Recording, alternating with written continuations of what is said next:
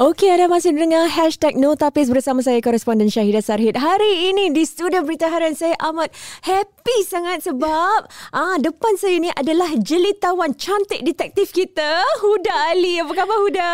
Sehat, Alhamdulillah. Thank you so much for having me uh, Ah. hari ni. Mm-hmm. Eh suka sangat sebab hari ini kita nak bincangkan tentang Huda ni mungkin ada yang uh, baru-baru ini dapat lihat Instagram beliau di social media dan sebagainya beliau baru saja menamatkan pengajian seni kulineri di Pusat Pendidikan Hotel dan Pelancongan Singapura Shatek dan menjadi antara pelajar terbaik valedictorian betul ke?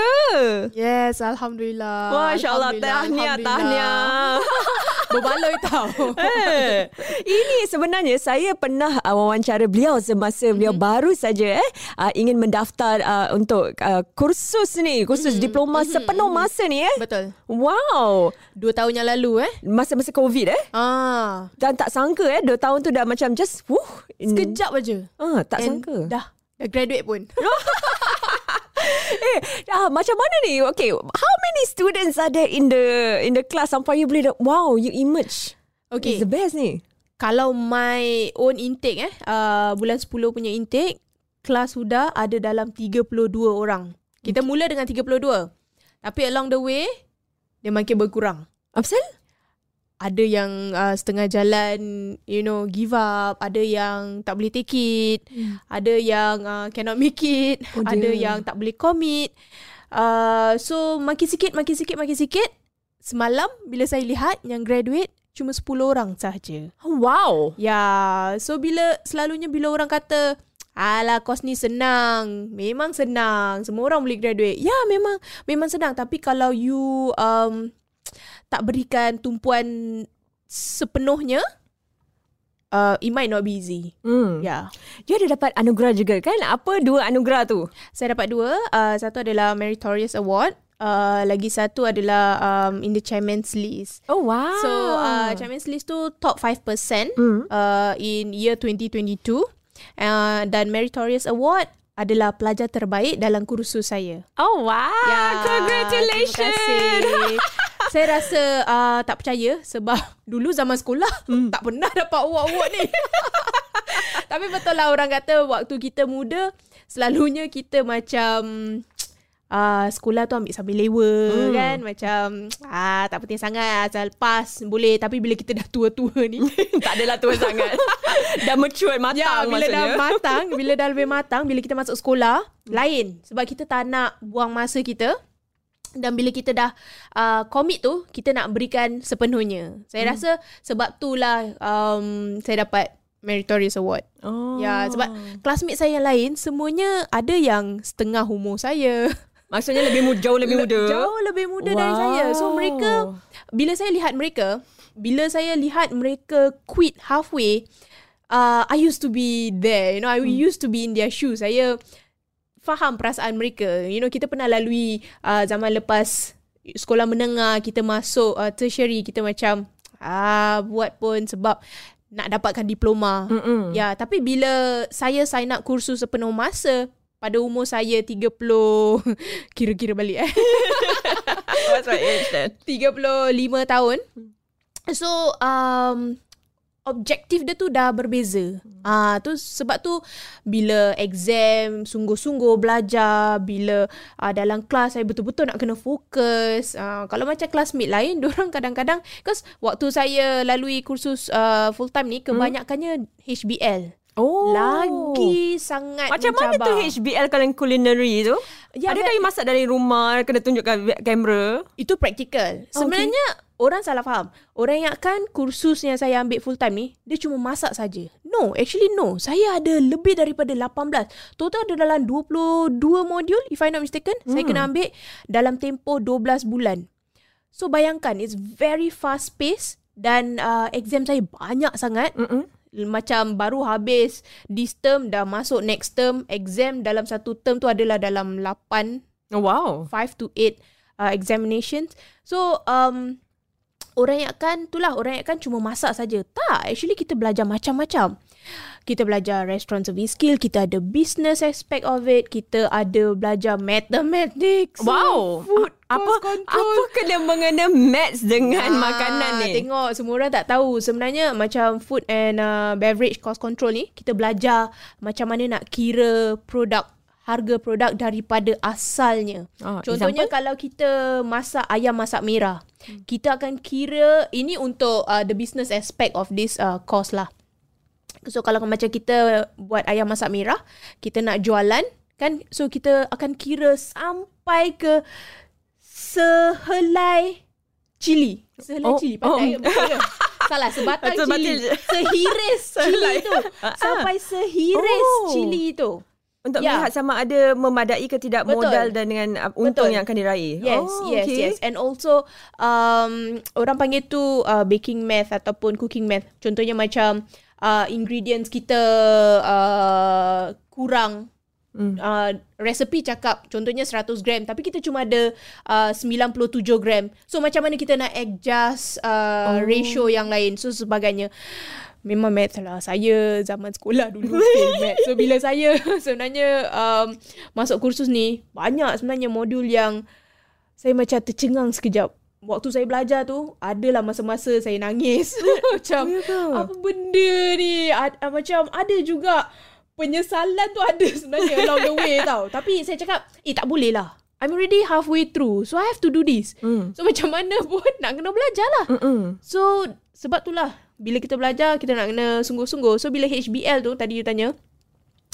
Bayangkan belajar math uh, melalui HBL, screen. Mm-mm. So saya dengan anak-anak saya bising kat rumah.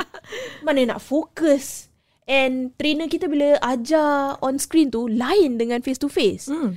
So untuk kita cuba memahami melalui screen laptop tu, I think it's um, lagi challenging daripada kita belajar face to face. Macam mm. saya orangnya saya lebih suka face to face daripada uh, online. So very very challenging actually. Ada banyak lah modul-modul lain yang yang kita belajar.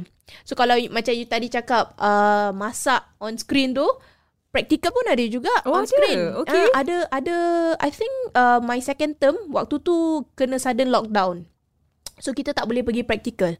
So practical kita trainer dekat sekolah tunjukkan uh, melalui uh, online lah HBL. Uh-huh. So kita tengok lepas tu besoknya kalau kita datang sekolah baru kita kena buat. So bila kita nampak demonstration tu, bila uh-huh. kita tengok demo, demo online. So it, oh. it's not oh. live. Ah, so lain. Kadang-kadang dengan connection problem dekat sekolah, mm-hmm. trainer punya connection problem. So kita tak nampak sangat. So those are the challenges yang orang tak nampak sebenarnya orang kan. Alah senang lah course ni. Mm-hmm. Actually not really tau. Banyak modul yang saya kena belajar boleh. Bayangkan lah last kita pergi sekolah tahun bila last saya duduki peperiksaan saya rasa um, lebih dari 15 tahun lalu. Jadi mekanisme otak tu nak kena Betul. bergerak balik tu. Dia lambat sikit tau. Dia macam krek krek krek krek. Ah, tu. wow, tak sangka eh. Sorry, Kat. Dia punya punya ni sebab bila you apa bergerak tadi, it's like terus suara you ada hilang. Oh, uh, okay. So nanti tak clear. Okay, coming back. Okay, so itu tadi you dah uh, apa tu uh, kongsi dengan panjang lebar sedikit. Tapi uh-huh. saya nak kembali kepada mungkin kita boleh uh, mula. Mungkin ada yang tertanya-tanya kenapa lah Huda Hali ni uh, pergi ambil uh, kursus ni. And daripada uh, laporan saya dulu tu, mm-hmm. this is your third diploma. Yeah. Betul eh? Uh, se- per, uh, sebelum ni ada uh, diploma dalam pengkomputeran. Dan lepas mm-hmm. tu ada perhubungan visual Betul. from Politeknik Temasek. Mm-hmm. Kemudian ambil ni. Mm-mm. Mungkin kalau you boleh berikan sedikit You know, Secara a brief. ringkas eh. Ya, kenapa you nak ambil course ni? Okay, kan pemerintah kita suruh upskill. Wow, bagus. so sebenarnya main objektif saya adalah untuk saya uh, pertingkatkan diri. Saya elevate portfolio saya. Uh, dan saya tak nak bergantung pada hanya satu kerja. So um, dengan adanya diploma uh, dalam bidang kuliner ini, secara automatiknya um, portfolio saya dah uh, you know ada additional skill set di situ. Jadi ada macam-macam yang saya boleh lakukan dengan diploma ni. So adalah uh, plan-plan saya in the pipeline. Uh, so yeah macam saya katakan the main objective is actually to upskill and elevate myself. Mm. It's like a macam rebranding of Hudali setelah uh, 5 tahun 15 tahun dalam industri ni. Mm. Almost. Tapi kenapa dalam dalam bidang culinary? It has always been my passion. Saya sebenarnya memang suka sangat bidang kulinari. Saya nak sangat masuk. I think from your last interview, um, mungkin ada yang tak uh, tak nampak artikel tu.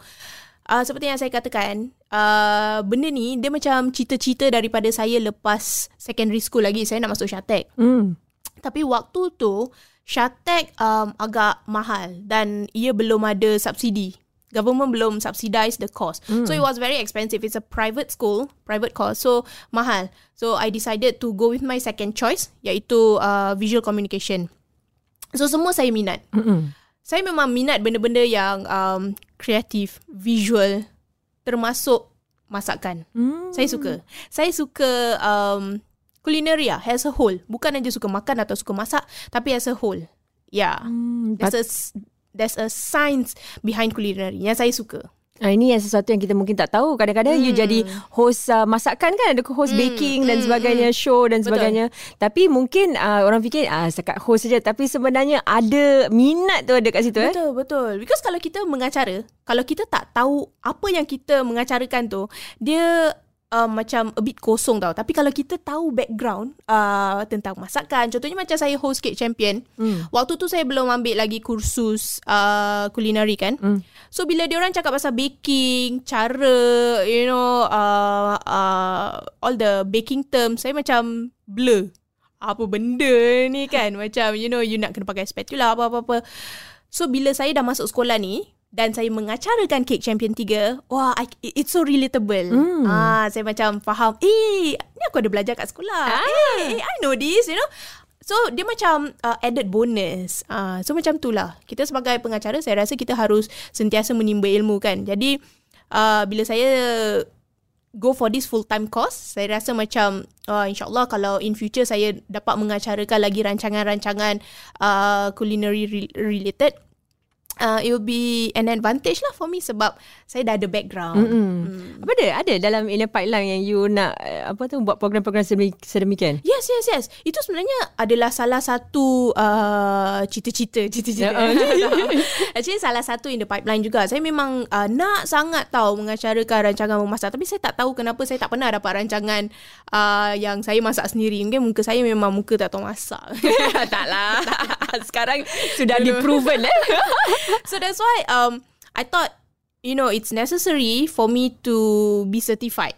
Jadi oh orang tahu oh okay uh, actually dia ada background dan uh, alhamdulillah saya pula uh, dapat award. So benda-benda ni adalah pada saya added advantage untuk saya dalam bidang seni. Hmm. Hmm. Tapi tak ada ura-ura nak buka macam kafe-kafe sendiri ke, your own food ke oh, apa ke? Tu memang soalan bonus. Ha. Selalu saya dapat soalan tu.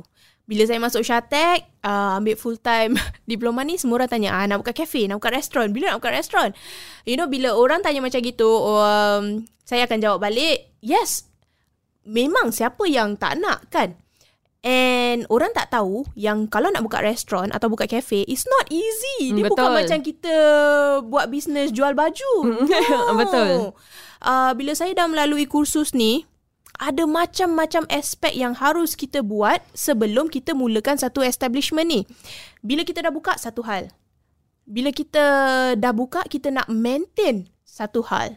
So it's not easy. So saya dapat um, memang sebenarnya dalam perancangan tetapi saya dinasihatkan bahawa sekarang ni belum masa yang sesuai hmm. untuk saya start an establishment.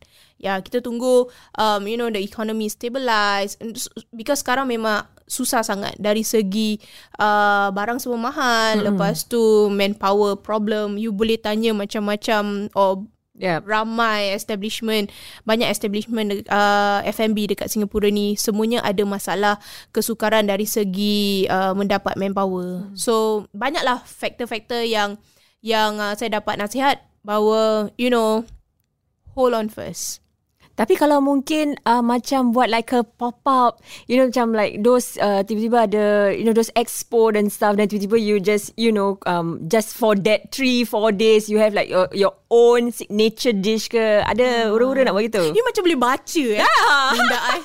you know, um, I'm running Lalu Lalang. Ah, kan? betul. Lalu Lalang adalah event and management company. Dan itu sebenarnya salah satu juga kenapa saya mengambil kursus ni. Sebab I run uh, lalu lalang. Lalu lalang involve hospitality, involve F&B. Jadi bila saya ada diploma ni, there are a lot that I can relate to the business itself. So salah satunya adalah untuk uh, to have my own pop-up. Ah.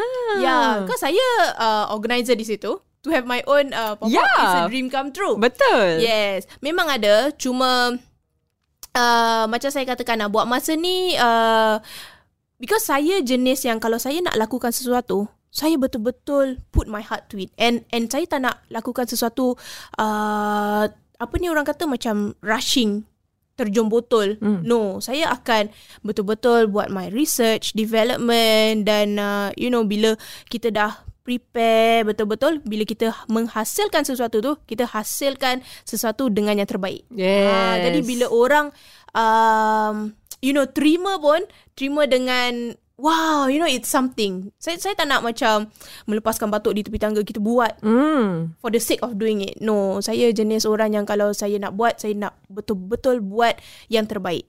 Ah, So untuk buat yang terbaik tu kita harus betul-betul usaha kita harus betul-betul um, atur strategi kita ah, macam tu. Wah, bagus. Pemikiran yang uh, apa tu long very long term ah juga yes, eh. yes, yes. Of course, kita bila kita lakukan sesuatu, kita nak kena fikir long term. Mana kita boleh fikir short term kan? Betul. Tapi what is uh, Hudas Ali punya um, signature dish? Adakah dia macam western ke ataupun you lebih suka baking ke? What is it? Okay, uh, kalau baking dia kurang sikit. Sebab tu saya masuk culinary arts. Mm. Saya tak masuk pastry and baking. Kalau saya pula, saya lebih suka something savoury. Kalau nak cakap western ataupun traditional cooking, uh, I think I have a fair share of both. Ya, yeah, macam saya sendiri personally sebelum saya masuk kursus ni saya suka masakan tradisional. Hmm. Ah, saya paling favourite masakan India. Lah, masakan India, masakan Arab. Tapi bila saya masuk uh, the culinary studies, saya belajar western cooking. Ah. so bila western cooking, lepas tu saya internship pula dekat uh, three Michelin star restaurant pun.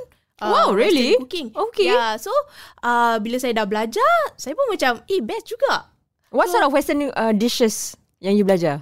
Dekat internship, Hmm. because uh, my internship dekat this restaurant, diorang um, Scandinavian plus Japanese punya cooking tau. Wow. So diorang uh, combinekan both. So banyak benda-benda macam uh, macam mana nak explain eh? Uh, sebab nama-nama dia saya pun dah tak ingat. yeah. So uh, dia punya western is not really macam kita selalu makan western cooking chicken chop all this no you know dia, dia punya western is really something yang saya sebenarnya pun sendiri tak pernah makan. You know those canapes semua Oh, bangsa kecil-kecil. yes, Because yes. three Michelin star restaurant. Mm. Makanan dorang semua bangsa kita satu ngap punya. ah, so kalau saya Tapi nak mahal. name the dish, ya, yeah, saya nak name the dish pun saya tak tahu apa. Mm. You know macam uh, contohnya they have this uh, croustats. This croustats ni dia dalam macam ada lobster. Tapi kalau itu itu uh, dalam three Michelin star restaurant lah. Mm. Tapi kalau kita dekat luar, kita akan panggil tu kuih paiti. Oh, You know? I see. But because kuih paiti dekat dalam tu cuma apa sayur-sayuran Uh-uh. kan. Tapi dekat restaurant the dia lobster. Yes. So they elevate the dish lah. Yes, the I elevate. So lain.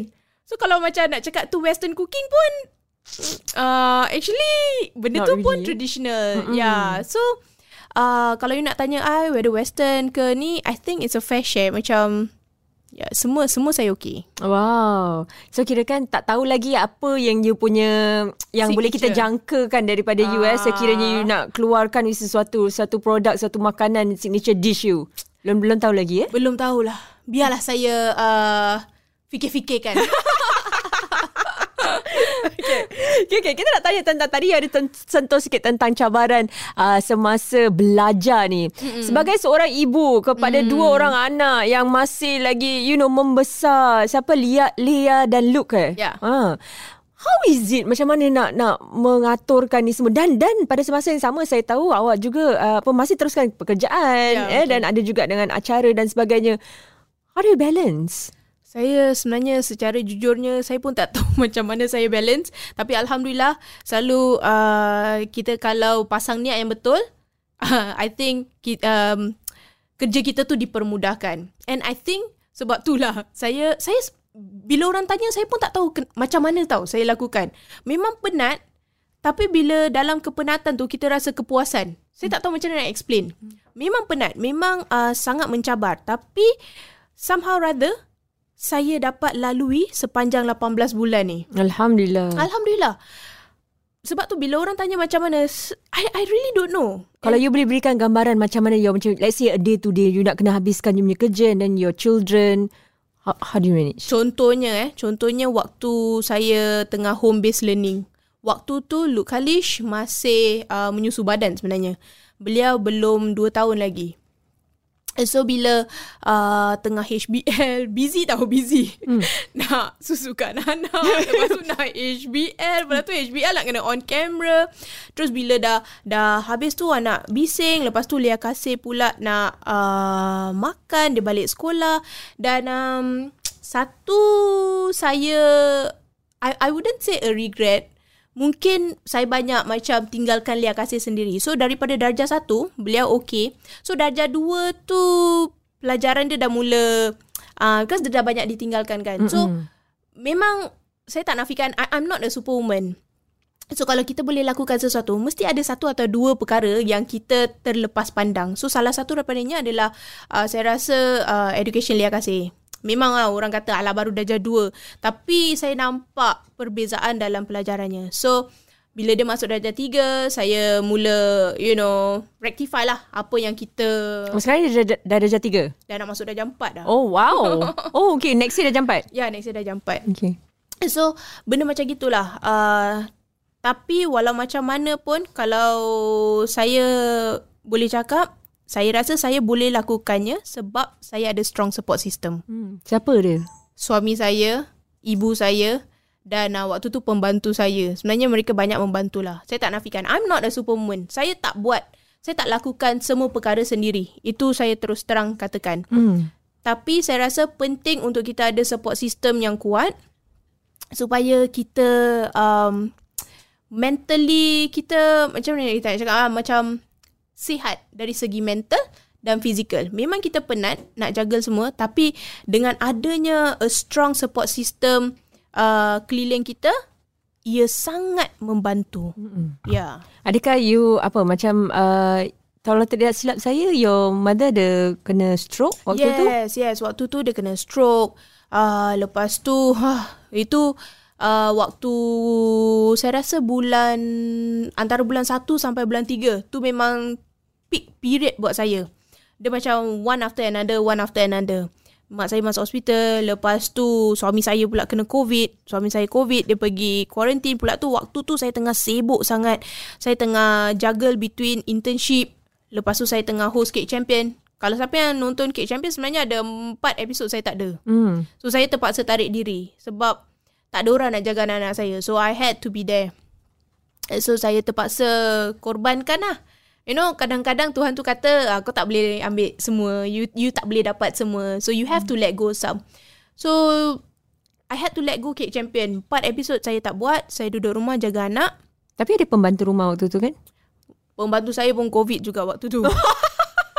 it was it was a very Ya, oh, challenging. ya, saya betul. mengharapkan beliau tapi beliau pun down. Oh. So I was the last one last Standing, one. Yes. Last woman standing yeah, ah. last woman standing. So saya tak kena tapi a few like one week later memang saya uh, pun kena COVID jugalah. Waktu saya jaga anak saya tu saya terpaksa tarik diri daripada Cake Champion. Lepas tu saya pula internship. Internship lah. Oh, I I really have to thank my boss. I think he's amazing. Dia sangat memahami. Uh, cause internship you have to fulfill a certain number of hours kan. Hmm. But dia sangat memahami. Saya dah lah ambil cuti. Waktu tu saya ada shooting Tua 13. Lepas tu saya ada shooting Cake Champion. Hmm. Lepas tu in between saya ada um, kalau tak salah ada shoot cuti sini or something that. I had to I had to take a few leaves. So dia sangat understanding. Dia kata it's okay Huda. Lepas tu masuk pula anak saya COVID. Saya terpaksa ambil cuti kan jaga dia. So dia kata it's okay, it's okay. Go, go. So then after that dah ambil cuti seminggu jaga anak. Lepas tu the following week saya pula kena COVID. So Oh, lagi. So saya um, berapa lama sebenarnya saya dah expect saya akan fail lah. You know because I don't fulfill the the requirement kan. Saya mm-hmm. tahu ah ni mesti tak boleh lah. but my boss was uh, so nice to actually compensate. So sebenarnya saya memang dah mentally prepare alamak ni everything will be going down the drain lah. Tak guna saya Mm-mm. pass semua A A A A A in the end my most important factor which is the internship I fail. But saya pada waktu tu saya tawakal saya dah pasrah saya cakap it's okay lah. Kalau fail fail uh, kalau there's a need for me to extend saya extend lah. Mm. Internship lagi 6 bulan saya kena go through back again what. Mm. But macam saya katakan alhamdulillah my my employer was very nice, very understanding. Oh, that's yeah, so nice. Yeah, yeah, yeah. So uh, waktu tu memang saya macam sujud syukur sangat. Uh, pada waktu tu, tu sebab tu saya kata Allah tu permudahkan my my journey. Hmm. Tak sangka eh. Mm-mm. Kadang-kadang kita memang uh, kita niat kita tu memang ada kita nak uh, perbaiki diri, Betul. nak pertingkatkan diri. Tapi uh, masa tu jugalah macam-macam itulah cabaran dia yes, datang kan. Yes, yes. Anak-anak lagi mm. dengan keadaan sekeliling kesihatan semua. Betul. Memang bukan mudah. Bukan mudah. Saya tak tahu macam mana you buat. Sebab uh, sebenarnya saya pun waktu COVID tu saya pernah ambil satu. But it's an online course. It's just oh. an online course for three months uh, for uh, some uh, marketing course from NUS. Mm-hmm. But then I realised like, wow, even this three months is quite tough. So the only time yang saya boleh belajar tu was really at night.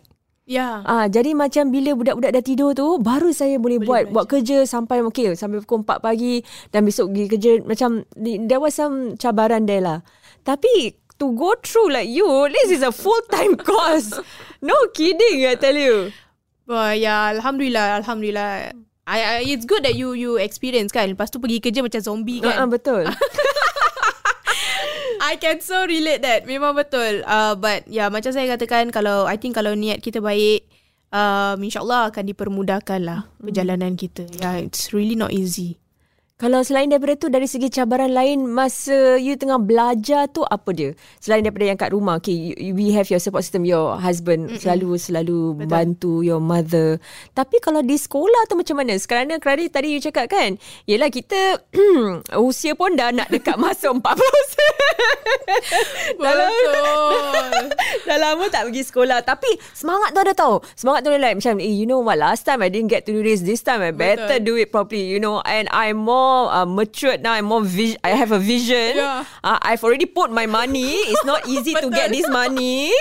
Uh, I already invested. I better get something out yeah, of it. Yeah, kan? Yeah, betul, betul lah. Betul. So, so how was it? You know, dengan budak-budak yang lebih mungkin muda. lebih muda. Walaupun mungkin mungkin dalam dalam ada vision dan sebagainya. Uh-uh. Tapi orang mungkin lain. Orang punya mindset. You know, betul. mungkin orang punya creativity is different. Yeah, yeah, Macam yeah, mana? Yeah um, secara jujurnya sebenarnya saya adalah satu-satunya wanita dalam kelas tu. Ah, really? Semua, yes. Sebenarnya dalam bidang kuliner ini kebanyakan lah. Mungkin 90% adalah lelaki. Oh, okay. So, uh, bila saya melalui internship dan sebagainya, barulah saya faham kenapa dalam bidang kuliner ini kebanyakannya lelaki. So, contohnya lah eh, macam dekat dalam kelas during practical you masak periuk semua berat-berat and you dekat dapur you tak boleh duduk tau you berdiri all the way hmm. so benda-benda macam gitulah yang um, selalunya of course lah kita tak boleh nafikan lelaki lebih lebih uh, fit dari kita hmm. kan memanglah orang boleh katakan wah you know um, superwoman woman empowerment but we can deny yang um, secara fizikal lelaki lebih kuat dari wanita hmm. kan So bila dekat dapur tu uh, Banyak kerja-kerja Macam contohnya Angkat-angkat Benda-benda berat. I can't even um, You know uh, Cast iron pan tu. Mm-hmm. Cast iron pan yang berat yang Cast iron tu. Wow. Yeah, Pakai cast so iron berat. pan Yes yes Dekat sekolah. So you nak kena mm. saute kan?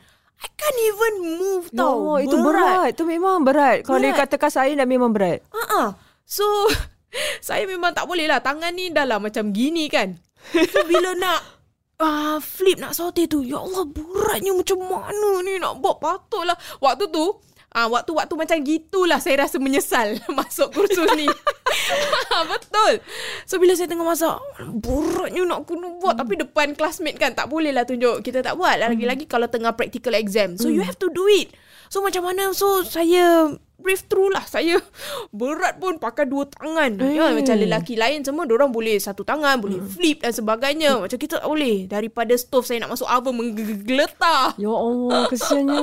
So cabaran macam gitulah. Uh, bila internship pula, Uh, kalau dekat dapur it's because it's a commercial kitchen already kan so you boleh nampak kalau orang masak kan orang masak in messes kan besar mm-hmm. kan berkilo-kilo kalau um, saya bila internship kena um, orang kata tu uh, siang itik saya nak kena Serius? ah siang Wow. itik Ini, ni yang macam the real itik itself eh. Macam, real itik Ni bukan itik yang dah, dah, dah, dah potong bukan dah? tak Dengan ni kepala. dengan kepala Oh my oh, you know wow. you nak kena saya tak seumur hidup saya saya tak pernah buat. So bila saya internship tu bila saya cak- bila saya punya um, sous chef kata okay Huda hari ni duty kena bersihkan itik saya dah alamak kenapa hari ni kena bersihkan itik hmm. sebab you nak kena korek lepas tu so bloody dah macam murder scene tau kat situ Eh. So nak kena korek Nak kena ni So siapa yang macam tak kuat Tak kuat imannya tu Ah, ah. Ah, betul. Awak cakap dia sekarang semua I, I cannot imagine macam mana dia buat. Kali pertama saya buat Saya nak muntah sebenarnya Hmm. But I have to do it lah Dah kerja kan So tangan-tangan ni dah Dah berdarah-darah Ah, dia boleh boleh pakai glove ah. Memang kena pakai glove Oh, okay, lah okay, okay. Tapi pakai glove pun Dia punya darah-darah semua ada kan Ih. So you nak Lepas tu uh, A bit gore lah actually So you nak kena Tarik dia punya Intestine semua And make sure tak boleh putus. You know Benda-benda macam gitu. Kalau putus kat dalam You nak kena tarik-tarik Susah. So hari-hari bila saya dapat Tugas nak kena bersihkan itik Mesti saya menyumpah. Ya betul. Ah, So Ini, ini, ini another level lah. Bukan cuci ayam aja eh. Kalau Ah, ayam ada. macam still boleh. Kalau ayam masih boleh lah. Ikan ke apa Siang ikan tu tak ada benda lah. Ni bayangkan Lepas tu isi perut itik tu semua. Oh, Oh, saya kena kena keluarkan. Kena keluarkan dia semua isi dia. Kena kena. Because diorang nak um, Dry age the itik. So dalam semua nak kena bersih Oh. Ah, so three Michelin star restaurant uh-uh. kan. So diorang very particular. Hygiene is very particular. So itik tu nak kena bersih like maximum. Cuci tu berapa kali. Cuci dia mandi. Hmm. Ah, itik tu. Nasib baik you tak payah nak kena pluck out itik tu punya feathers ke apa tak ada? Oh tak, nasib Dah- baik. Dah dah dah dah. Ah, bayangkanlah Dah saya share dia punya skin lah. saya kalau nak kena korek isi perut dia dengan muka dia, mata dia tengok saya macam gitu, sedih tengok itik tu. Saya tak boleh. Eh, kenapa dia tak potong dia punya kepala dulu eh? Memang memang nak serve gitu eh? Memang kenapa? Um, itu saya tak sempat tanya soalan tu. Sebab setiap kali saya nampak itik tu je, saya dah macam, alamak kenapa aku kena buat ni? Macam, kenapalah aku ambil kursus ni? macam tu. oh, eh, eh, probably sangka. because um they want it as a whole. Yeah, Okay. tapi don't they don't serve the kepala lah. So bila orang dry age, they think macam fresh fresh itik, you know like the whole piece. Diorang akan gantung. Oh, Yeah. wow. So Itu banyaklah benda-benda cabaran-cabaran macam tu lah. itu Yeah. pengalaman tak boleh lupakan tu. Hmm, actually banyak. Hmm. I I think it's a very good experience ah. Siapa yang uh, kalau betul-betul minat, I think saya strongly encourage to pursue. Sebab um, I'm lucky sebab bila saya masuk dekat dalam restoran tu saya dapat lihat uh, macam mana. Sebab daripada sekolah restoran waktu praktikum lain. Cara masak macam you masuk restoran uh, tiga bintang lain. Uh, saya dapat uh, apa tu orang kata uh, handle live lobster. Benda-benda macam gitulah yang pengalaman yang mungkin kita tak tak buat berapa sering kita makan lobster kat rumah kan. betul. Uh, so bila dekat restoran, wah hari-hari kita buat. So sesuatu yang uh, saya rasa pengalaman yang saya tak dapat lupakan. Hmm. Saya pernah ingat saya uh, interview Chef Amri, dia pun Hmm. ada kata tentang bila dia pergi internship or was it like macam I think one of her, his first few jobs. Hmm. Ah dekat some Michelin star restaurant juga. Kerja dia hari-hari kopek kentang aja. Ah, kopek kopek kopek ha. duduk macam satu big bag, kopek kopek kopek kopek kopek macam habis dia kata Yes. uh, uh, nak kopek kentang tak boleh duduk-duduk tau. Kena diri je all the way zung zung zung gitu. Mana ada kerja kat dapur duduk Tak ada duduk All the way 12 jam 18 jam berdiri All the way eh Hmm. Benda kopek kentang lah. Sama lah Macam Eh. saya tak kopek kentang uh, Saya kerja Because restaurant tu ada This um, dish called Raraka uh, It's a Scandinavian dish lah So kentang tu Disiat uh, Shred You know Shred mm-hmm. So panjang Dia macam spaghetti So you nak kena roll Cantik-cantik Oh. Lepas tu uh, Again three star kan Jadi bila roll tu Nak kena semua Nak kena cantik Rapi Kalau tak rapi you nak kena buka, nak kena buat balik. Ish. So every time bila kena buat tu raka, kita semua akan menyumpah. Tapi that one is like every single day semua orang nak kena buat. Ah, so tak boleh lari lah. Kita okay one more thing also Kita kalau selalu macam tengok cerita Gordon Ramsay kan hmm. Macam nanti dia terpekik pukau Dekat dapur Oh never do this Apa ni semua Macam sebenarnya For some of the chef I think dia orang pun Actually they, they know how to do it Yeah. But somehow in the midst of pressure It's so macam Kelang kabut dan sebagainya Yeah. Is it the same Kat dalam Um, dapur Saya tak tahu restoran lain macam mana sebab saya cuma kali pertama kerja satu je restoran. So yang restoran saya kerja ni satu bagusnya chef-chef di sana semuanya muda. Jadi mereka tak ada macam marah-marah um, you know pekik-pekik tak ada. Tapi kalau diorang dah marah kata-kata diorang tu pedas. ha, sangat pedas. So diorang tak akan jerit-jerit. Diorang akan come to you personally. Diorang akan uh, sound you personally macam uh, saya rasa it's very respectful lah. Tak ada macam jerit-jerit macam Gordon Ramsay ni semua tak ada sebenarnya. Hmm. Saya pernah, saya pernah kena eh. Ah, kenapa maksudnya? Itu baru saya rasa hari kedua saya masuk, saya nak kena potong ikan, isi ikan tuna tu. Tuna uh, chutoro nama dia. Chutoro ni adalah bahagian tuna yang uh, antara yang mahal. So, kena potong dadu 5 uh, 0.5 C- uh, 0.5 cm Wow, so so specific ah. spesifik. So kecil sebab uh, dia nak masukkan dekat dalam karamel kecil kan. So nak kena pakai ruler. So nak kena potong. Wow. Ah dan bila saya potong pula benda tu mahal, nak kena potong waktu dia tengah uh, beku. So saya pula potong Kita hati-hati Baru hari kedua Jadi kita Buatlah Pelan-pelan kan Ukur betul-betul punya ukur So by the time saya ukur Ikan tu daripada beku dah cair Oh. Ah, jadi bila dah cair, bila kita potong tu, dia tak dia punya edges tak selicin macam kalau dia beku tau. Dah, ikan-ikan saya yang 5 0.5 cm tu dia dah menggerutu tepi-tepi. ah. Jadi kena marah. Betul. Sepatutnya benda tu dadu. Ah, ikan dadu saya dah menggerutu tepi-tepi. Kena marah. Eh. Ah, so tapi kena marah, dia tak marah macam Gordon Ramsay lah pekik-pekik. Dia cuma Ah. cakap, "Do you know how much is this per kilo?" Dia cakap, "Ah, harga dia lah." Dia cakap macam gini, macam gini. Berapa tu? It's expensive. tu macam. Saya tak ingat lah waktu tu. I think satu kilo berapa puluh lah. 80 ke berapa puluh lah. Pada orang that one is expensive lah. Ex- expensive sh- fish kan. Terus dia cakap, we can't use this. We have to dispose this. Dalam hati saya, lah tak boleh pakai. Baru menggerutu. Saya boleh macam trim sikit. Oh, saya ah. offer. Lah menjawab si Udali ni. Nak cuba nasib. menjawab. Waktu tu memang saya tak tahu. I, I really don't know what to expect. Apa saya cakap, no it's okay. I can trim it. Hmm. Ah, ingatkan ikan-ikan yang menggerutu tepi-tepi tu bolehlah kasih trim, kasih licin. No, that's not how we work. Ah, okay, baru saya tahu. Oh, okay, tak boleh. You know, in a three Michelin star restaurant, kalau you dah buat silap, the whole thing you nak kena dispose. Oh, wow. They don't, um, you know, you tak ada macam nak trim ke, nak cantikkan dia, tak ada.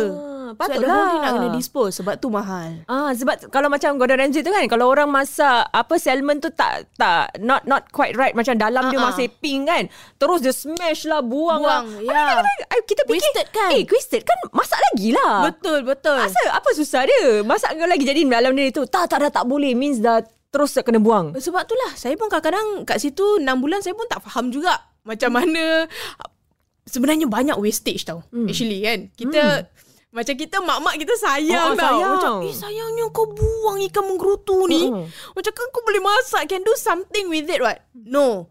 But I think uh, Waktu tu lah My sous chef buat gitu Sebab Dia nak ajar saya tau. Macam You know you tak boleh buat salah. The moment you buat salah Benda ni kena buang. Mm-mm. Ah, Sebab subsequently Saya nampak Kalau macam Dia yang buat salah Mm-mm. Dia recycle balik. Oh, ah, I You know see. Yelah. I think I think it's a system Ah, Whereby nak kena You know ajar, Diorang nak lah. ajar lah. ah, So saya Terimalah kenyataan Oh rupanya tak boleh. Jangan pandai eh Kau nak trim-trim Kasih cantik tak boleh. Kau dah menggerutu tu Kau ah, nak kena buat balik All over again. Saya sampai offer tau Sebab takut. Saya sampai It's okay It's okay. I can I can stay Till 9 And do this I can trim this No that's not how we work Dia orang macam Macam smack in the face lah Dia orang, Okay ah. Stay in the night apa? You you start kerja pukul berapa? Habis pukul berapa?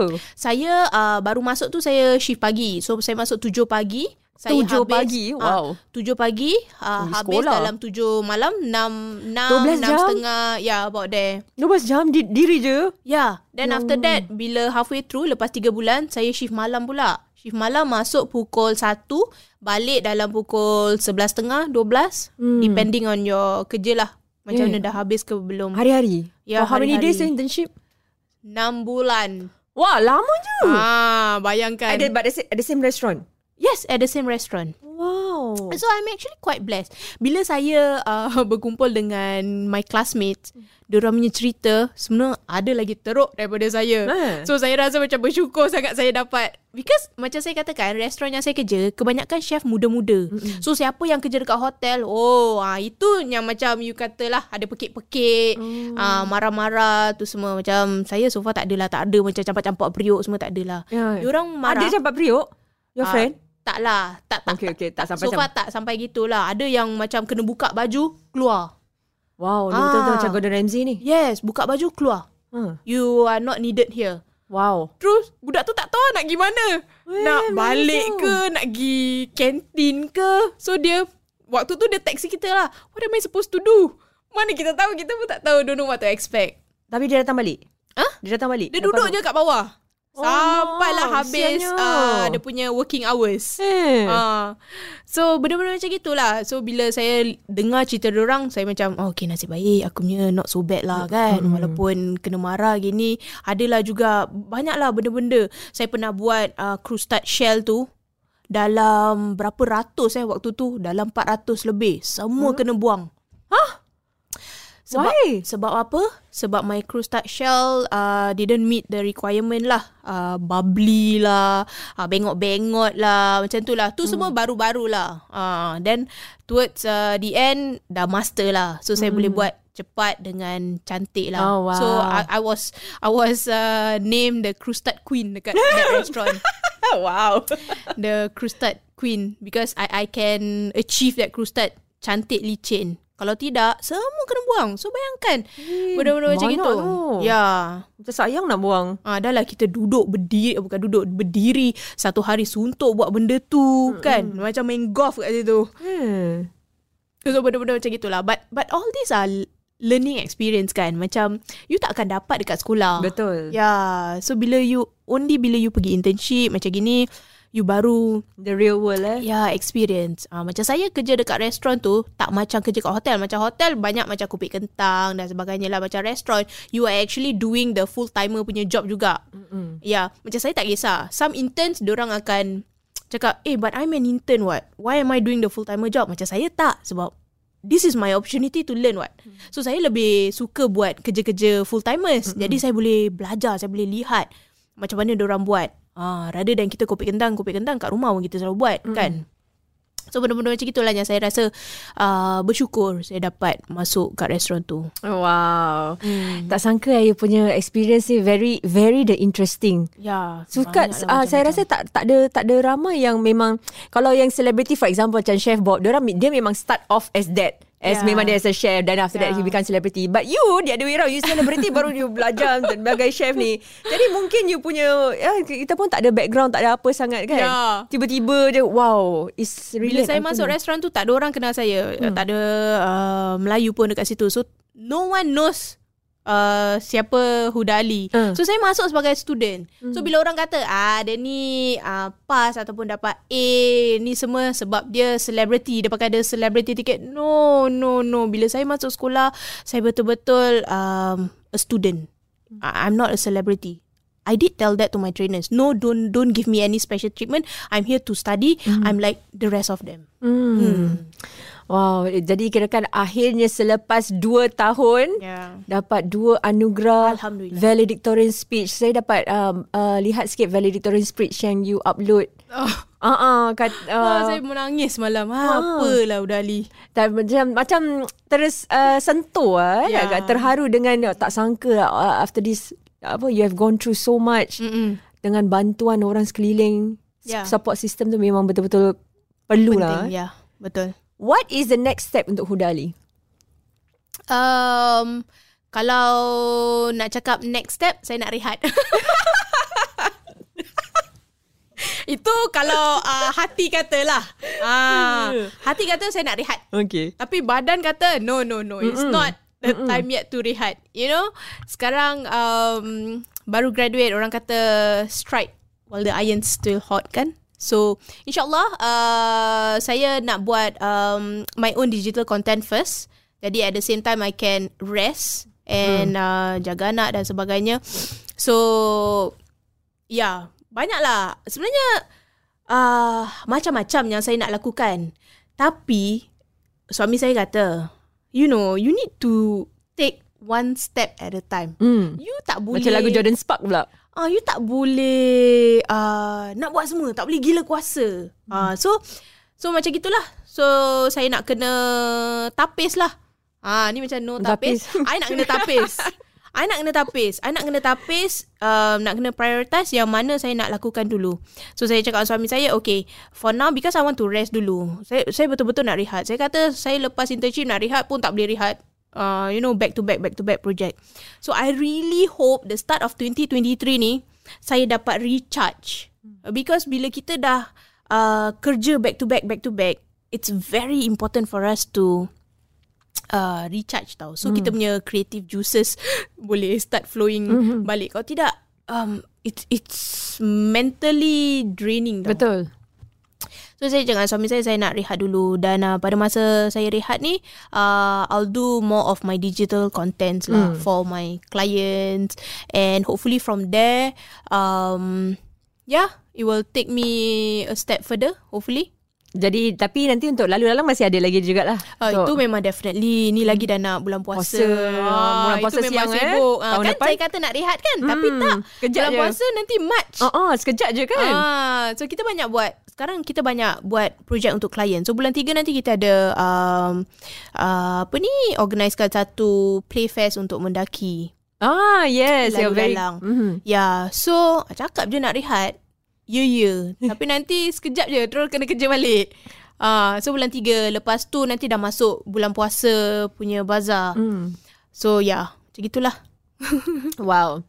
Inilah dia eh, seorang wanita yang uh, apa tu menjadi usahawan tapi uh, pada bahasa yang sama ingin terus mempertingkatkan diri uh, meskipun sibuk dengan anak-anak, meski sibuk dengan kerja sendiri tapi kita sendiri mempunyai wawasan kita untuk uh, apa yang kita ingin lakukan untuk diri kita. Yes. Eh? Bukan untuk apa untuk diri kita so that kita hmm. pun tahu yang kita pun boleh sumbang kepada ekonomi, Betul. kita juga boleh sumbang kepada uh, untuk menunjukkan kepada anak-anak kita, hey, you know what? Mm-hmm, I did it. Mm-hmm, you know? Mm-hmm. And it was not easy. Yep. Hmm. Jadi you pun boleh la- buat kan? Betul. Boleh lakukan yang sama. Betul.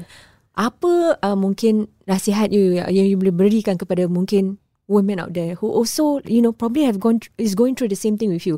Kadang-kadang kita ni pun kita nak upgrade diri, kita pun nak ambil some courses, mm. kita pun nak macam nak ambil master, mm-hmm, tapi kesian eh anak masih ada, habis semua masih masih you know masih kecil mm-hmm. ataupun macam kita nak pertingkatkan diri tapi macam kita pun ada caregiving duties juga uh, dengan ibu bapa kita yang dah tua. Macam mana? Um, nasihat saya adalah macam tadi saya katakan pasang niat itu saya rasa paling paling penting. You pasang niat you dulu. Make sure niat tu betul. Dan insya-Allah um akan dipermudahkan. So bila you uh, lakukan sesuatu tu, just remember I I will always have this um I keep this uh always remember passion, patience and perseverance. Dia memang tak mudah sebenarnya. Tapi kalau kita betul-betul uh, yakin, kita betul-betul usaha, um, insyaAllah you ak- boleh achieve. Ya, yeah. you know you jangan selalu cakap tak boleh, tak boleh, tak boleh. Bila you selalu cakap tak boleh, tak boleh lah jadinya. Hmm. Kalau you, selagi you tak cuba, you tak tahu. Same like you, right? You you ambil course. Memang susah. But you manage to finish the course. Betul. Betul tak? right. So, jangan cakap tak boleh. Cuba dulu. You know, kalau you selalu ada that negativity dalam um, kepala you, sampai bila-bila pun benda tu tak akan jadi. Kalau you tak cuba sekarang, bila you nak cuba? Yeah? You don't wait. Sebab kita pun tak tahu um, di masa akan datang apa jadi dengan kita atau apa. Kalau kita dah ada niat nak buat tu, just buat. Just do it.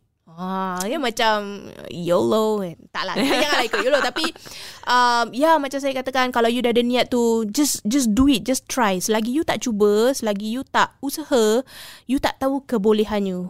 Yeah, so saya nak sangat um, kalau boleh tu um, inspire especially the youngsters. You know, I want to make um, culinary ataupun cooking cool to them. You know, sometimes sekarang orang semua cakap tak nak masak. Uh, youngsters tak tahu pasal ingredients dan sebagainya. So, I really want to inspire youngsters kalau boleh lah through my content, um, you know, for the youths and all. Kalau boleh tu um, upskill yourself. Yeah, not necessarily be uh, in the culinary world. Tak kisahlah apa jua bidang, apa jua minat you. Pursue. Jangan, um, you know, don't let uh, don't give in to setbacks. Ya, yeah, macam bila saya uh, ada classmate yang muda-muda, you know there there are so many different different individual with different different pro- problems yang orang share.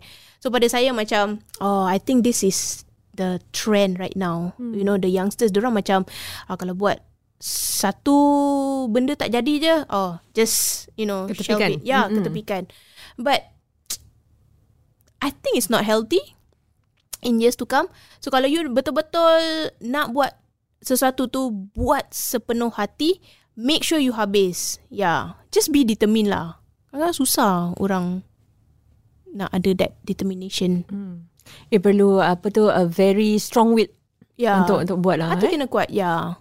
So just do it, just do it. Jangan takut-takut. Itulah dia kata-kata yang cukup baik sekali daripada mm. Huda Ali sebab this is a real I, I would like to say it's a real example. Yeah. Sebab kadang-kadang kalau kita lihat oh macam selebriti oh dah cantik dah itu je tapi sebenarnya the the the, the struggle that you go through to achieve what you want mm. is not easy. Itu yang orang yes, tak nampak yes. Orang, kan? Orang tak nampak. Orang, orang tak, tak nampak. Tahu. Hmm, cakap ala valedictorian tentang uh, sebab dia selebriti sebab mm. tu dapat dua award bagus tak ada sebenarnya the Usaha saya sendiri. Yes. Itulah yang paling penting sekali dan saya harap ia juga dapat memberi inspirasi kepada semua di luar sana eh yang uh, mungkin mendengar uh, bahawa semuanya boleh tercapai jika kita mahu.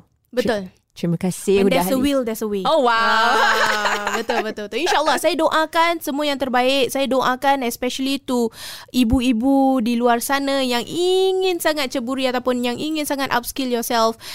Um, just do it. Kalau dah ada niat tu, go, go, go for it. Ya. Yeah.